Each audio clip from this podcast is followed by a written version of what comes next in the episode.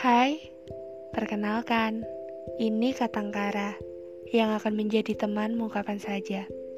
Saat kamu sedih, saat kamu gagal, saat kamu kecewa, atau saat kamu bahagia. Semoga kita bisa berteman lama ya. Kalau perlu, kamu bisa mengenalkan temanmu ke aku. Barangkali kita juga bisa akrab bersama. Sudah dulu ya, kita sambung di episode selanjutnya. Sampai jumpa.